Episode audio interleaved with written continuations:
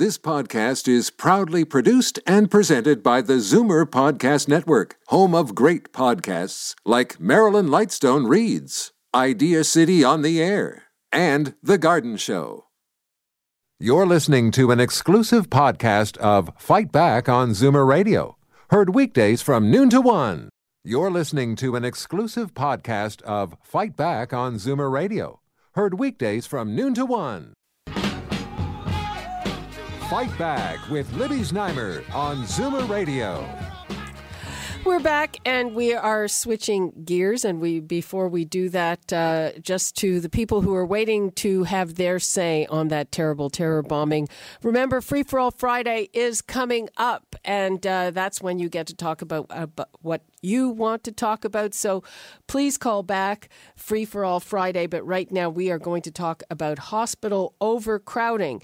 And overcrowding in hospitals has become the norm in Ontario. That, according to information obtained by the Globe and Mail, that shows six hospitals whose acute care beds averaged over 100% occupancy rate in the last five years, and 89 hospitals that were above 85%. And 85% occupancy is considered the threshold and the ideal number for preventing the spread of infection and accommodating a sudden surge in the number of patients. So we'd like to hear from you if you're a patient who's been stuck in a so called unconventional space, if you're a doctor.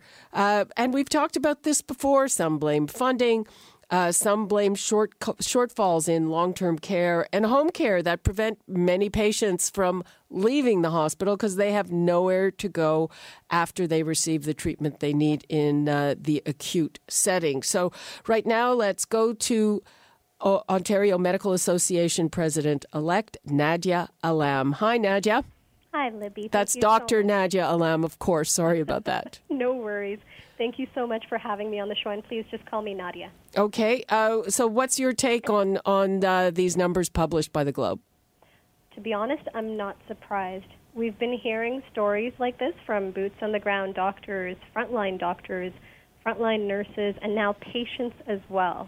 Right? The reason that it's hit the media in such a big way recently is not because it's a problem all of a sudden. This problem was actually identified a couple of years ago. The Ontario Health Coalition was already talking about this coming prob- this becoming a problem. What's happening now is that patients are getting fed up, and because they're speaking out, more people are paying attention. They are the canaries I, in the coal mine, right? Yeah, I, I remember a situation where I, I was uh, put overnight in a hospital in a situation that was so bad, I asked them to please put me in the hallway, which they were able to accommodate. Uh, uh, I think people are used to that. Nobody is surprised. I mean, I've always seen uh, patients in hallways. Uh, what is your take? What's the problem? The problem is it's reached such a crisis point that – hospitals before when there'd be a surge of illness, right? So like flu season or an epidemic like SARS. Then they would beca- go over capacity. They would call code gridlock or whatever name they want to call it, code burgundy, to try and manage the bed situation, the bed crisis they were in. Now it's happening all the time. Flu season's over, and yet most of the hospitals in Ontario are still operating above 100% capacity, which means there's no reserve. And what's happening is frontline workers, the nurses, right, who are struggling, running around like crazy, struggling to take care of all of these patients, they're burning out. Doctors who are struggling and running around like crazy trying to take care of all these patients, they're burning out. Patients are burning out from the insane wait times, right? From sitting in a closet because there's no stretcher, there's no pillows, there's no gurneys around. There's no rooms around. They're sitting in a closet waiting to be admitted. They're sick as dogs, and they're not getting the kind of care that they should be getting. Mm-hmm. But is is this a problem uh, that you throw money at, or is is it, that not the solution? It's pretty complicated, Libby. It's it's a whole bunch of factors that have created this kind of crisis, right? Part of it is there hasn't been enough money. Hospitals' budgets have been frozen. So hospital funding has been frozen for a number of years, up until last year when the government started increasing a bit of fun- extra funding, throwing a bit of extra funding their way. The thing is, hospitals are businesses, right? They still have to supply, they have to buy supplies, they have to pay for their workforce, and they have to buy and upgrade equipment, right? So all of that stuff costs money, and that cost rises with every year. Add to that the fact that at one end, you don't have enough nursing home beds. So as people get older, as people need more care, all of a sudden they can't cut it in their own homes. They can't cut it in retirement homes. They need 24 7 nursing care. And so they need nursing homes, but there's no beds available there. And then you add another layer on top of that. You've got these small hospitals being cut down. Dr. Michelle Cohen wrote an amazing article in the Huffington Post where she talked about how a lot of the move has been to take services out of rural hospitals and move them into these centers of excellence, these centralized urban hospitals, right? The big city hospitals where you get most of the services. That wasn't always the case. That's been a move over the last decade or so. Well, there are a lot of reasons for that, some of them very good reasons. Yes, and some of them are very good reasons. Problem is, these urban hospitals didn't get any extra funding to compensate for having to provide extra services. Right? Oh, I get it. Um, okay, Nadia, hold on. Uh, let's go to the phones. We have uh, Deepa in Mississauga. And Deepa, you're an emergency room physician. I am. Go ahead. You're on the air. Thanks very much. Um, and thank you for having this topic. It's incredibly important. Um, and as uh, Dr. Alam just mentioned, this is something that I've been seeing for the last 18 years that I've been working. And every year it becomes scarier. So this has now become the norm. We no longer have a period of time where we have you know an excess number of beds. We're always running short of beds. And so just because most people have trouble understanding what this means, I'm just going to put it to you in real, really simple terms. Um, if an emergency room has 30 beds to work with, and 25 of those beds now have patients admitted to them because there are no beds upstairs in the hospital, that means that I, as an emergency room doctor, have five beds to work with. And there are 40 patients waiting in my waiting room at triage with serious illnesses, chest pain, a fractured uh, femur, cancer, elderly patients, breathing problems. I didn't become a doctor to have to decide who out of the waiting room I should try to see next.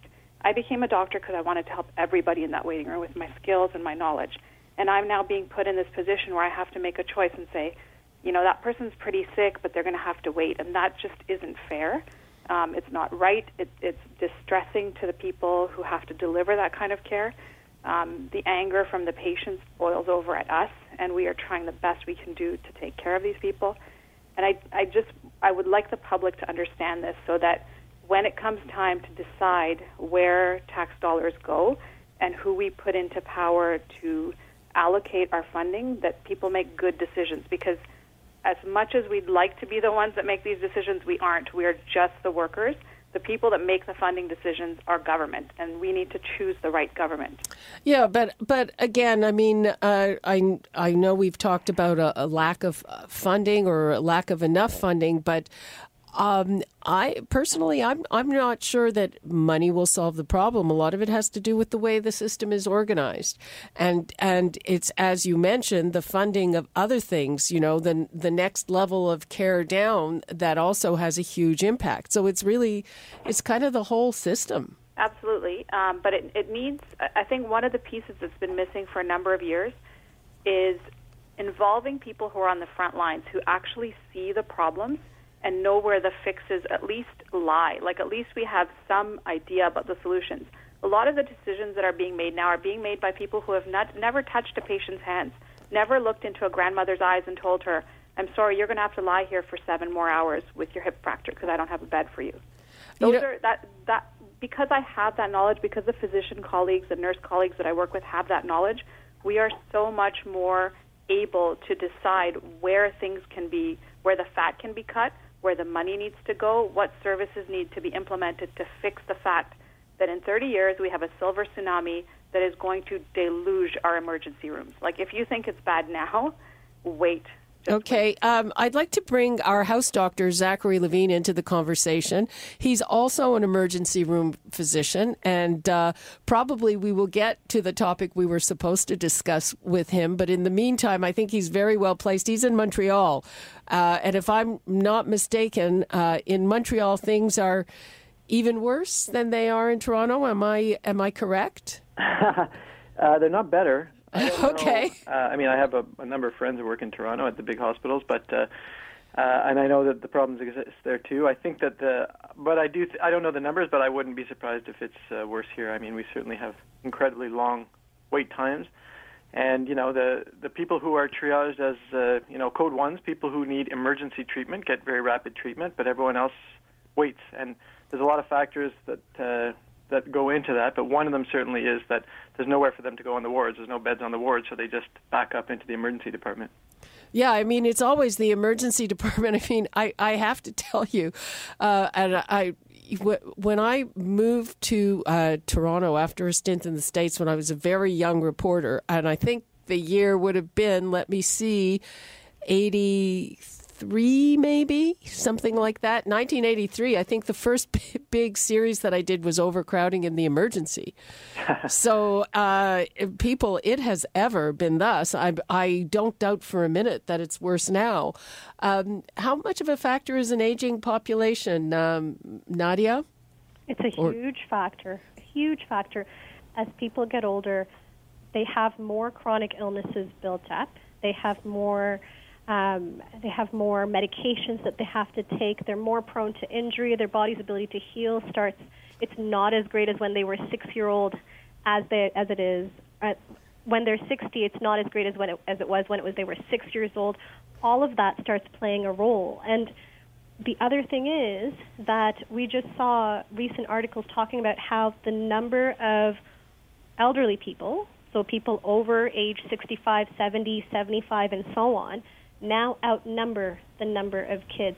This is a huge population pressure that's going to be coming and hitting the hospitals over the next decade. And we need to prepare for it. The hospitals, they can barely manage with the need that's out there right now, the patient need and the patient expectations and, and the patient requirements that are out there right now. There is no reserve to deal with what Dr. Sony and what others have called the silver tsunami that's going to hit our shores. There's just no reserve. There's okay. nothing built into the system. Okay. Uh, uh, Deepa, uh, before we let you go, um, you're doing great work. Is there anything else you'd like to tell us? Uh, I, I, you know, it's it's such a big topic. I don't even know where to start. But I would like patients to understand that when they come to the emergency room, the people that are delivering that frontline care are absolutely doing the best they can, and to you know to, to understand that we are working with extremely strapped resources. Um, we don't want to be delivering care like that. The hospitals are doing the best they can, and if if the public wants this to change, then they have to mobilize the resources, and that means voting with their feet when the next election happens. You're listening to an exclusive podcast of Fight Back on Zoomer Radio, heard weekdays from noon to one. Fight Back with Libby Znaimer on Zoomer Radio. Welcome back. We're talking about hospital overcrowding. We have Dr. Nadia Alam, President elect of the Ontario Medical Association. We have Dr. Zachary Levine, our house doctor, who is an emergency room physician in Montreal. And let's go to Alvin now because Alvin was recently a patient in hospital. Hi, Alvin. I hope you can hear me, Libby. Thanks for taking my call. Okay. Uh, are you in the car or something? Yeah, I'm in the car driving. Okay. Go uh, ahead. I think the funding is okay, but I think the money, most of the funds are being wasted because they are hiring staff from agencies. Okay. What was your experience in the hospital? Yeah. Uh, and there is no kind of walk in in the hospital between 8 o'clock in the evening and 2 o'clock at night. Everybody rushes to emergency. Right. What was your experience? Uh, my experience was not good. There was a nurse who was trying to take off my blood and she couldn't find my vein. The second nurse came, same problem. And the other nurse, then the third nurse came and got my blood off. I was very unhappy. Well, that's that's a whole other problem. You know, they used to have nurses called IV nurses that specialized in getting blood from veins that are difficult. And I know this because I have veins that are difficult, and uh, a lot of the hospitals got rid of that specialty, and uh, that's where you can have a problem because, uh, you know, um, it, it's not so much the nurse as your vein and my vein, and uh, you know, if you don't specialize in that, it can be a problem. Uh, but was it overcrowded? Were you in a hallway? Yeah, I w- and I was on chemo, so I had to go in every couple of weeks. Yep. And a person who comes who has murdered somebody or has committed a crime, he goes first in the hospital. His photograph is taken because they don't want to waste the policeman's time. And people with heart conditions are delayed. Okay. Okay, Alvin, uh, you've given us a lot to uh, think about there. Um, uh, uh Dr. Zach? Yes. Well, I, I, yeah, Alvin brought up a few interesting things, and actually, I mean, one of the things he talked about is difficulty getting a vein, and that's, uh, I mean, obviously, it's not hospital overcrowding, but yes, that happens all the time, and certainly people who need intravenous access frequently uh, have more dif- uh, have more difficult veins, as they say, and and you're right. There there are certainly more experienced nurses who are better at getting veins, and usually we try and get those people to try on the people who have difficult veins.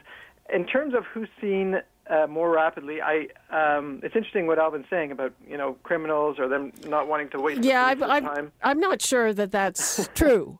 I hope not. You know, I mean, yeah. in general, one of the things I like about what I do is it doesn't matter who you are. You you know, I I get paid the same no matter who I see and what I so it doesn't matter if you're wealthy and famous. It doesn't matter if you're, you know, homeless, and that's the beauty of our Medicare system. Um, so now I'm not I'm not naive, and certainly some people bring things to the table, and there's al- there's always going to be pressure on physicians. But I'd like to think that it's a relatively equitable system. But the problem is, people who can wait end up waiting a long, long time. Well, I- exactly. I mean, you know, uh, doctors take an oath, and and uh, maybe somebody who uh, Alvin perceived as a bad guy, Yeah. maybe they were a bad guy, uh, is in uh, a more acute, rougher shape, and has to be seen first than somebody who is, frankly, suffering a side effect from chemo and is really sick. Uh, Nadia, well, you know, that happens, right? It certainly does. It certainly does. Emerge is based on a triaging system where the sickest get seen first. It, it's kind of like what Dr. Levine just said. It was code ones, which are the most emergent treatments, right? Those are people who, if you don't see them right away, if you don't treat them right away, they're going to die. These are the huge trauma cases that come through. The people who've had cardiac arrest where their hearts have stopped and they need CPR, those are the ones that are, that are code one. The ones who are bleeding, the ones who have massive heart attacks and are very unstable, they always get seen first. And like he said, everybody else waits and waits, and those wait times are getting longer. People pack bags now to go to the emergency department because they know they need to bring food. Some of them bring changes of clothing. When you've got kids, you bring several diapers and lots of snacks because you know you're going to be sitting there a long time. Bring people bring bring stuff to read, crossword puzzles, Sudoku, so I'm that you don't waiting get for too. someone to show up with an air mattress one day. You know, that's I don't know if that's funny or sad. Let's hear from Mary in Ottawa. Hello, Mary. Hi, um, I'm a physician, and I've had the pleasure of meeting Dr. Alam, and um, it's it, she's one heck of a doc, and she's a really good spokesperson. I really liked the way that uh, Nadia, you said that we see patients, that mm, other people who are making decisions do not. I'd like to also point out a bigger picture, which is that our hospitals function certainly many of them at over 100% capacity. And it's not just old people. Our flagship Sick Kids in Toronto functions at over 100% capacity, and there's not an old person to be found. Well, that In thank you, thank you very much for pointing that out because uh, sometimes I get the feeling that older people, Zoomers, are getting blamed for a lot of things, blame in quotes, uh, that really are not. It it's not because of them. I mean, yes, as you get older, you need more more care and there's more hospital, but but that's that's not necessarily the source of the problem. Please go I- ahead. May I add to that that these older people have paid their whole lives to build the system we have now, and they are using it. That is their right. And that was the promise of the government. But the other point I wanted to make is in Europe, they have millions of data points to show that you need a certain number of beds and you need to run at 85% capacity. Anything more than that is dangerous to patients, and we can't handle any emergencies. We need a certain number of doctors. Canada spends more than the average OECD country on healthcare. Yes. We have fewer hospital beds, we have fewer doctors, we have fewer MRIs, we have fewer CTs. That begs the question where does the money go? And the money does not go to frontline care. It goes That to administration, right? Uh, not hospital administration. Hospital administration is held steady at about 6%. It goes to the fact that the government seems to think that we need LHINs, sub-LHINs, mental. Well, to me, you that's know, administration. That's administration. And they just added, I don't know what's happened to these new subLHINs, but they've just added a whole other level. And whenever there's a problem, they don't look at these big studies with millions of data points. They get together a commission, a bunch of people, throw millions of dollars at it, and study it again. It, uh, we have the research. We know what to do. And we don't need to have a lot of bureaucrats managing it this way. Uh, That would just be my point. uh, Mary, amen. Thanks for your call.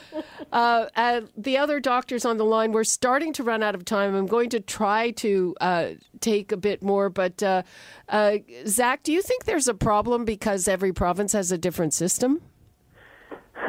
I think every province has its own problems for sure, and they, you know, it, it could be a source of solution if actually there was someone who could have a bird's eye view and look at all the different provinces, see what's working and see what's not working.